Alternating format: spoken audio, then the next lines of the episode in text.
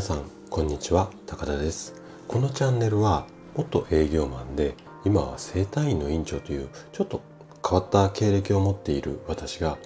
あなたにとって人生で3番目に大切な場所、これをね、私はサードプレイスって呼んでるんですが、このラジオがね、そんな大切な場所になればいいなという思いを込めて、心と体の健康に関するお話をしています。今日の放送がね、あなたを笑顔に変えるヒントとなれば嬉しいです。さて今日はね、脇役を演じよう、こんな話をしていきます。で、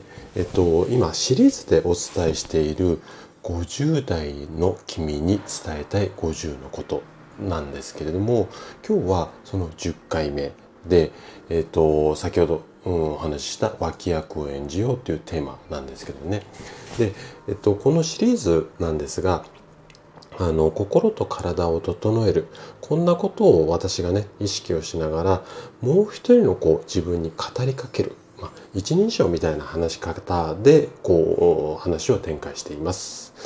じゃあ早速本題の方に入っていきましょう。50代になると、これまで現場にいた人が管理職になるんだ。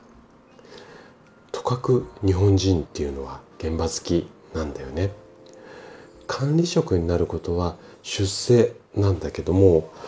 降格、位が落ちる、降格だね。降格みたいにイメージする人っていうのもすごく多いんだ。そしてね、現場の雰囲気を味わいたくって現場に残ると煙たがられる。これが現実なんだよ。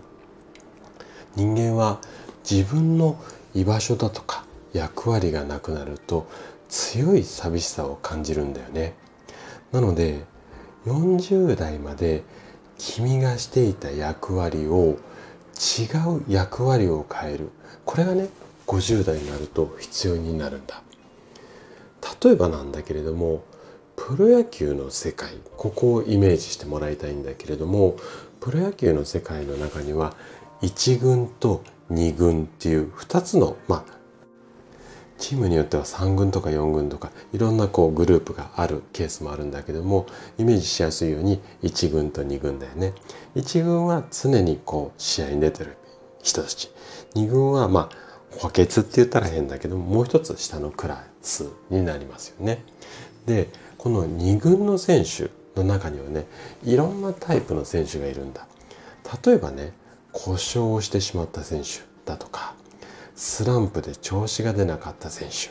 だとか、あとはそのチームにプロになりたてのこれから伸びる選手、もう最後に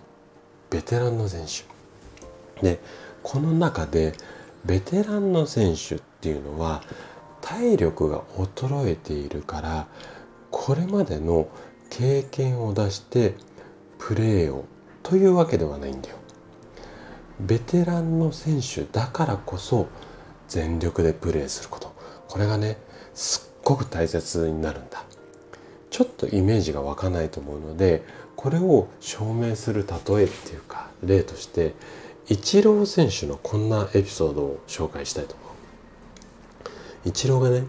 日米通算4000本安打、日本のプロ野球とアメリカの大リーグ、ここでね、4000本もヒットを打つ、こういうね、大きな記録を打ち立てた後のお話なんだけどね、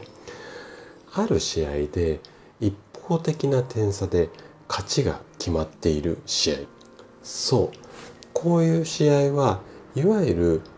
消化試合と言われていて、もうレギュラーの選手っていうのは引っ込んでしまって、新人がね、経験を積むような、こういうケースっていうのが非常に多いんだよ。で、こういう点差がついている試合で、イチローもベンチにいたんだけどね、このイチローにコーチが代打に出るかっていうふうに聞いたんだって。そしたら普通の一軍っていうかプロの選手であれば、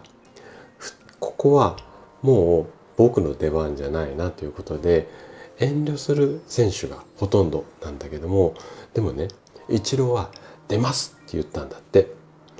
で、ここから何が言いたいかっていうと、仕事の現場でも50代っていうのは消化試合は若手、消化試合は若手に任せてみたいな変なプライドを持たないことっていうのがすごく大切になるんだよ。なのでイチローのように消化試合でも喜んで君には出場してもらいたいんだよね。